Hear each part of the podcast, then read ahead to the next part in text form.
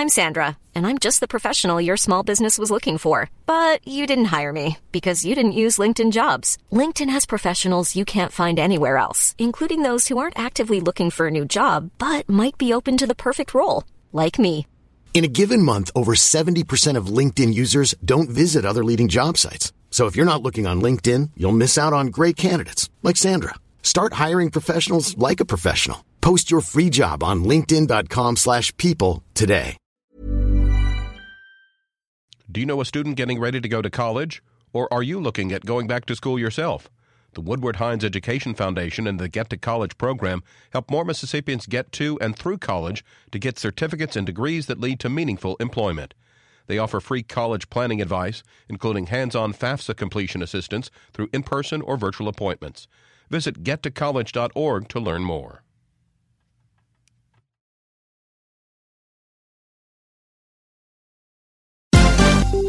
This is MPB News.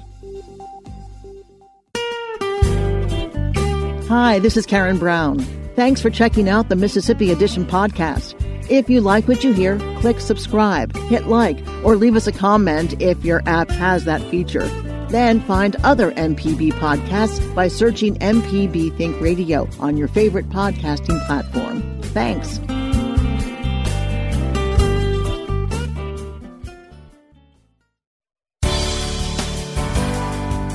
Good morning. It's 8:30 on Tuesday, December 8th. I'm Karen Brown and this is Mississippi Edition on MPB Think Radio. On today's show, as the pandemic stresses Mississippi's healthcare system, the State Medical Association explains how residents can reduce the toll on hospital staff. Then the state's largest historically black university uses a CDC grant to help raise public awareness of the coronavirus. Plus, enrollment in public schools is down this year, especially among kindergartners. We examined some of the factors contributing to the reduction. This is Mississippi Edition on MPB Think Radio. Coronavirus hospitalizations in Mississippi are at an all-time high, now topping 1,100 confirmed COVID patients. Health officials say the Thanksgiving surge in virus cases are just starting to be reported, and with hospitalizations a lagging indicator, more strain could be coming on the state's hospital system. Dr. Mark Horne, president of the Mississippi State Medical Association, says at this rate, there are not enough trained staff to hire in the state. He tells our Kobee Vance while transmission of the virus is localized, the effect of the surge on the Mississippi hospitals is uniform. This rise uh, in cases has been a real challenge uh, around the state. Uh, community spread is still a local phenomenon. In other words, some places are worse than others. But this utilization, this high utilization of hospital beds and particularly of intensive care unit beds is affecting the entire state uniformly. Um, uh, it's a real problem. It's only going to get worse in the coming days. Uh, we don't see any reason to believe we've hit our peak thus far. So we believe this is going to get worse in the next week or so. We do hear stories around the state about how challenging it has become, and I do know that locally for us here in Laurel and around the state that getting enough nursing staff, particularly intensive care unit nurses, getting enough ancillary staff, things like respiratory therapists and clinical assistants and nursing assistants. This is a real challenge. Back in the early part of the pandemic, you know, the strain was on actually just not enough beds to, to keep patients cared for. Um, but there was always a way to, you know, make another bed temporarily or stuff like that. But it seems like uh, staffing is a much more constrained issue. Um, what what would be different from staffing constraints than from having just two little beds to put patients in? So uh, to me, the critical nature is the time frame in which it takes to correct the problem. So if I don't have enough hospital beds, perhaps you can set up a temporary. You can take a building and put beds in it, and if you've got the staff, you put the staff in. So in other words, we can find physical space in which to place beds and in which to provide uh, medical care to people. That part, initially, that was a problem, but I think that problem has been primarily fixed. What I can't fix quickly is something that takes years to develop. So I can't develop experienced intensive care unit nurses or, ex- or experienced med surg nurses in a few weeks. It takes years for those people to gain their education and become skilled at doing that. Uh, respiratory therapist, another critical part. If you're in the hospital with COVID 19, you probably need a respiratory therapist. And that, again, is a multi year process, particularly to develop one who's experienced in intensive care uh, patients. So it's a multi year process, and there's absolutely no way to solve the staffing problems in the time frame that will be required for this surge. It cannot be done. Could you talk a bit more about what what are we looking at in terms of uh, death rates? Are are is that going to go up in the coming weeks? Do you anticipate? The information has been there, but we've been measured in talking about it because we don't want to be called fear mongers, and we don't want to uh, unnecessarily. Uh, we, we certainly never want to panic people. Having said that, we've been talking about it all along, but we've been more genteel about it. And now it's here. And Dr. Dobbs, uh, my recollection is, said that, you know, if you look at what's happened in the past week or so, if we kept at that rate, it would be about a, uh, you could project if things did not change. If, if we don't change things, you could project roughly a thousand deaths for the month of December. Now, will that come to pass or not? We don't know. That kind of depends. It depends a great deal on what the public does, how seriously they take this. If they don't take it seriously, yeah, well, we could easily have a thousand deaths in December. I hope not, but that really depends on the public. It's not going to depend on what Dr. Dobbs does and what I do because we're doing everything we can. So what has to happen is have to be there needs to be fewer cases. If you look back, so instead of projecting forward what deaths might be, you can simply look back. If you look at 2017, 2018, 2019, total mortality, that's deaths from all causes. So take that number. Then take the number from the same time frame from January to, to the data that I looked at today, we're through December the 4th, and you will see over an 18, a greater than 18% increase in mortality in 2020 versus those previous three years. That's more than 5,000 people dead this year than at the same time on average for the past three years. Now, you could ask yourself, well, are all of those COVID? Well, it, the, the numbers don't say that they are, but you do have to ask yourself if there were up a hundred patient, hundred deaths or two hundred deaths, you might say, well, that's just variation. An eight, oh, greater than 18% increase is not normal variation. That means something has happened. Then you have to ask yourself, well, what has happened? Where should Mississippi be on messaging right now? You know, masks are super important, but I don't want people to believe that by saying mask, the reason we focus on masks so much is they're the easiest part of the whole process it's it's so simple to put on a mask. It's not that it's necessarily the most effective. Uh, personal distancing and avoiding large groups is probably the the uh, most effective, but that's a bit harder to explain to people. We say it, but then they say, "Well, what does that mean?" Uh, six feet's not magical. Ten feet is safer than six feet. Twenty feet is safer than ten feet. Staying out of large groups is super, uh, particularly if they're people that you're not with all the time. So um, it's all these things together that make a difference, and we keep saying them because they're still true. The the simple basic truths are still there. So, you know, what can we do? What can I tell people to do? Uh, I'm going to keep saying the same things we've been saying. Personal distancing. Keep your holiday gatherings tiny and nuclear. This one Christmas season, this one holiday season, let's keep everything simple and small. Get to the finish line, like Dr. Dobbs said on Friday. Take as many people with you as you can. And that means slowing down, taking a breath of COVID free air, putting on a mask when you're around other people, avoiding gatherings, and just doing the simple, basic things. Dr. Mark Horne is president of the Mississippi State Medical Association. Dr. Horne, thank you for your time. Thank you so very much. Coming up, the state's largest historically black university uses a CDC grant to help raise public awareness of the coronavirus. This is Mississippi Edition on MPB Think Radio.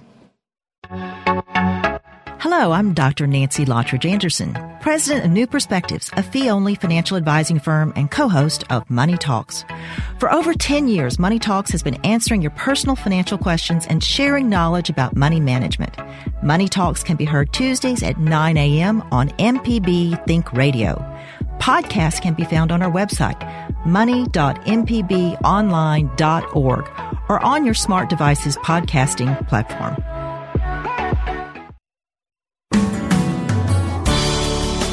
This is Mississippi Edition. I'm Karen Brown.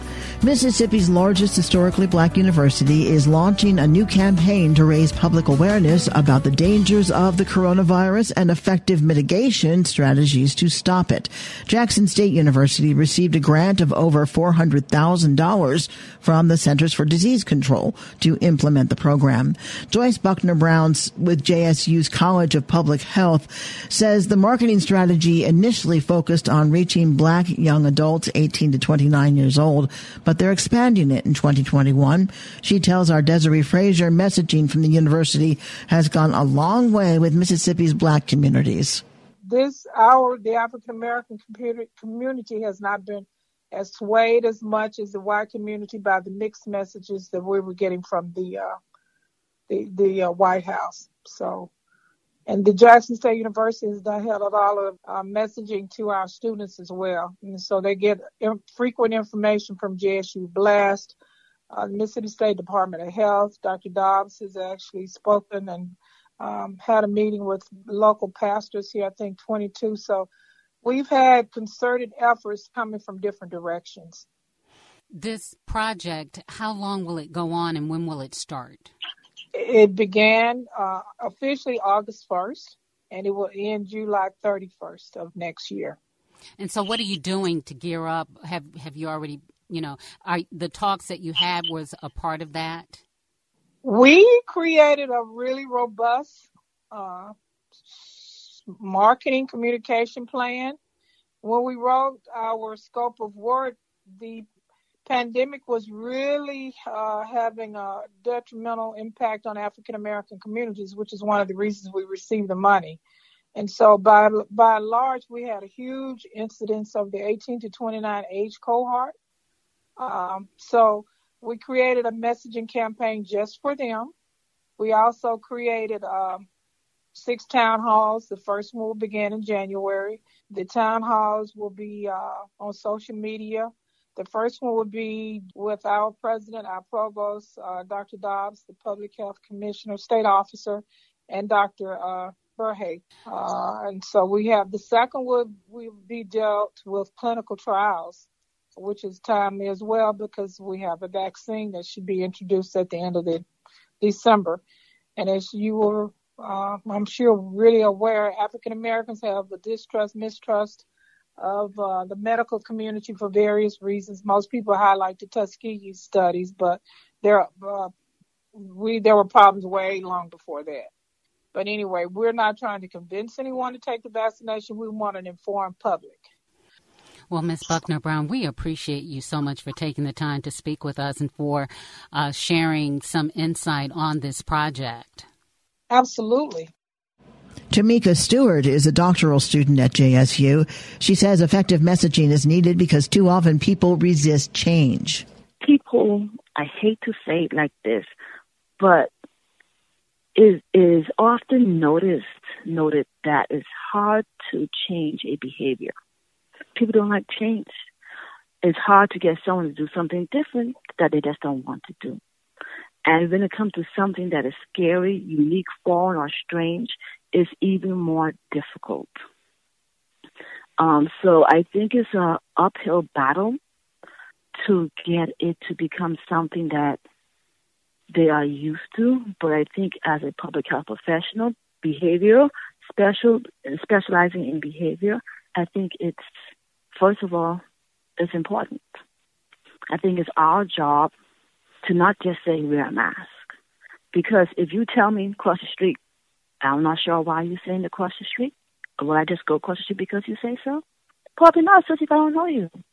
If you're my medical doctor, I might think, okay, well, at least he's a medical doctor, I might go. But as a public health professional, we have to allow people to know that we know what we're talking about. Give them the statistics, give them the facts, give them the research. Let them know why wearing a mask, staying six feet apart, why shields are important, why small groups are important. Because if they don't know the why, it's going to be much more difficult to get them to act accordingly. And even though, you know, you're targeting African Americans, this disease doesn't pick color. Would it be fair to say this is something that has broad implications for everyone? I think it's fair to say that. I think that, um, well, one of the things that Jackson State, um, with the whole thing they were saying was because of our African Americans' um, background disposition, they may be more um, heavily impacted. However, yes, I mean it is crazy, or uh, it's all it's uh, how much on both sides, no matter what color, black, brown, white, that is infecting. And I think therefore that I don't want to say like this, but there's one word that's coming to me right now, the great equalizer that no matter what color you are, you need to practice safety. No matter what community you live in, who your parents are, what your job title is, you have to practice safety because again, even if you don't have any symptoms, you might be a healthy carrier and that happens more times than not. And people are not realizing that. Well, Tamika Stewart, we really appreciate you taking the time to speak with us about this. Thank you. Oh, that's it. Oh, thank you very much. Coming up, enrollment in public schools is down this year, especially among kindergartners. We examine some of the factors contributing to the reduction. This is Mississippi Edition on MPB Think Radio. Have you seen Mississippi educators teaching lessons on MPB Classroom TV? Just as they would in an actual classroom, the teachers provide instruction targeted to the specific needs of students in Mississippi. All of the lessons align with state education standards. Whether you watch on TV or online, you might just see a familiar face of a teacher you know. Visit education.mpbonline.org to learn more. This podcast is a local production of Mississippi Public Broadcasting and depends on the support of listeners like you. If you can, please donate today at mpbonline.org and thanks.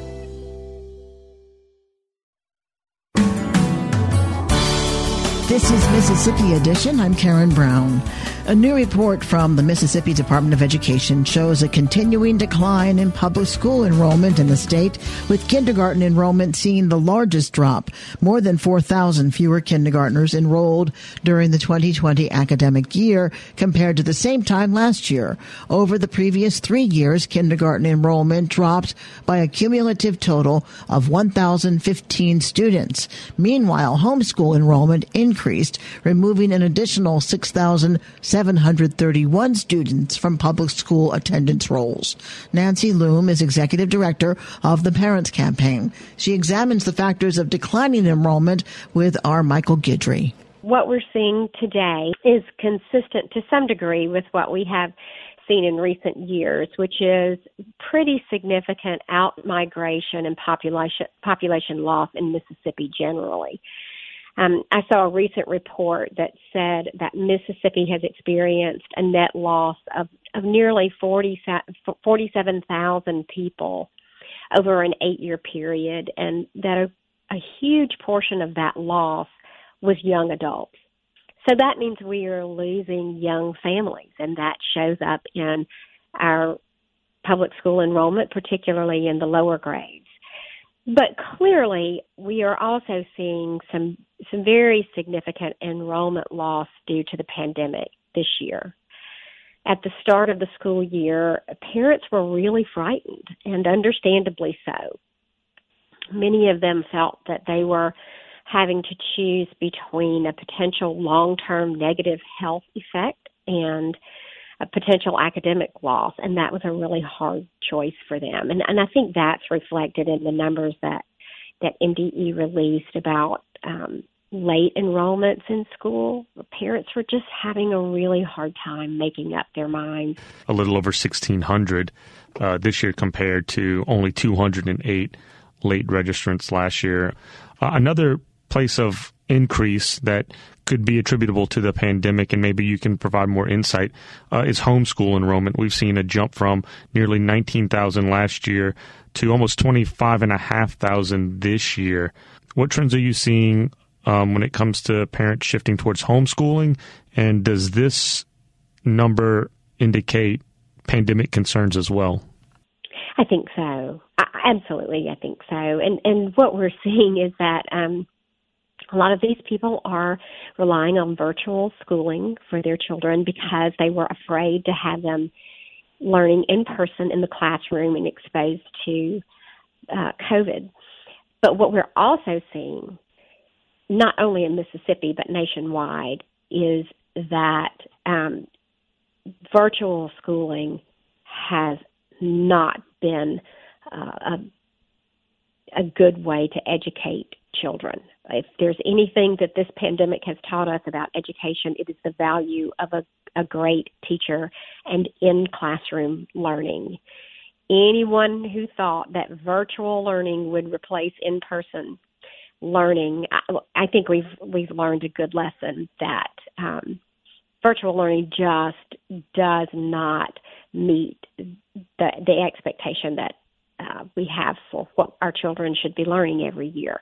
And we're seeing this with as children come back into the classroom, they are way behind. Um, and so it, it's going to take us a while to recover from that. I think parents, again, uh, many of them made the decision that it would be easier to overcome academic loss than a potential um, negative health effect. But um, we're going to have some serious work to do to overcome those learning losses.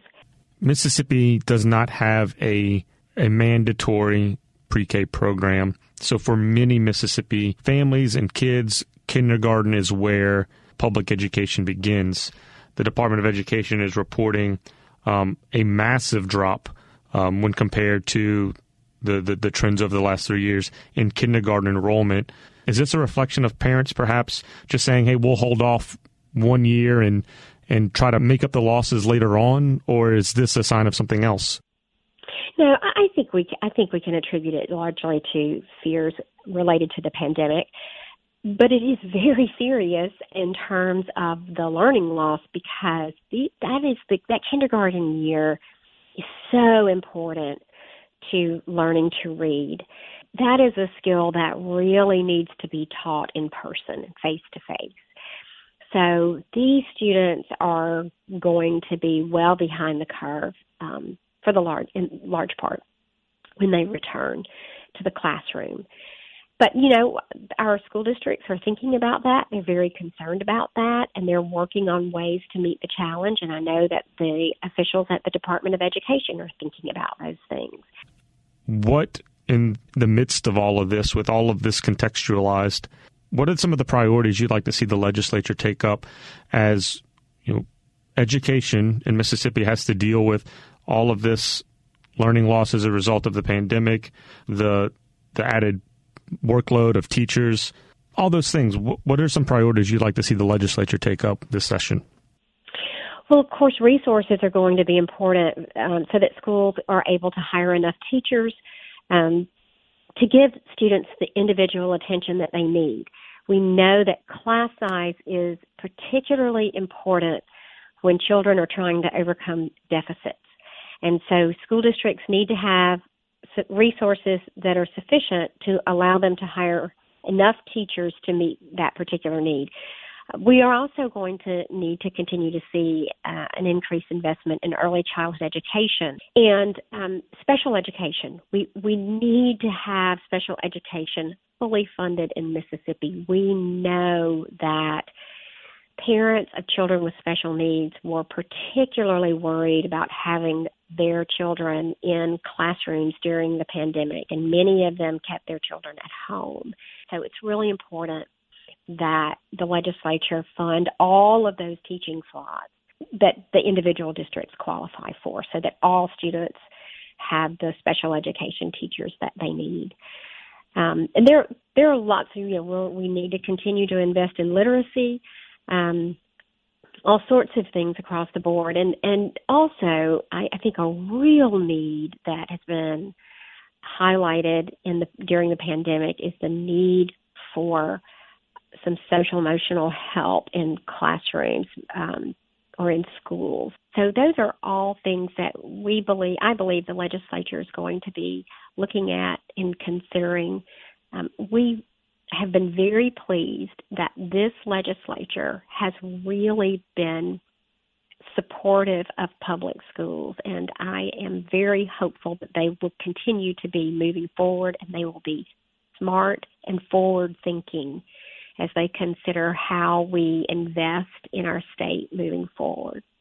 Well, Nancy Loome, Executive Director of the Parents Campaign, uh, we value and appreciate your time. Thank you so much. Thanks for having me. This has been Mississippi Edition on MPB Think Radio. Thanks for listening to the Mississippi Edition podcast from MPB News and MPB Think Radio. Don't forget to subscribe if you haven't already, and if your app lets you, leave a comment or review. We really do appreciate it. Remember, you can always get in touch with MPB News on Facebook and Twitter, and fresh episodes of the podcast are posted every weekday morning. I'm Karen Brown. Thanks for listening. This is Mississippi Edition from MPB Think Radio.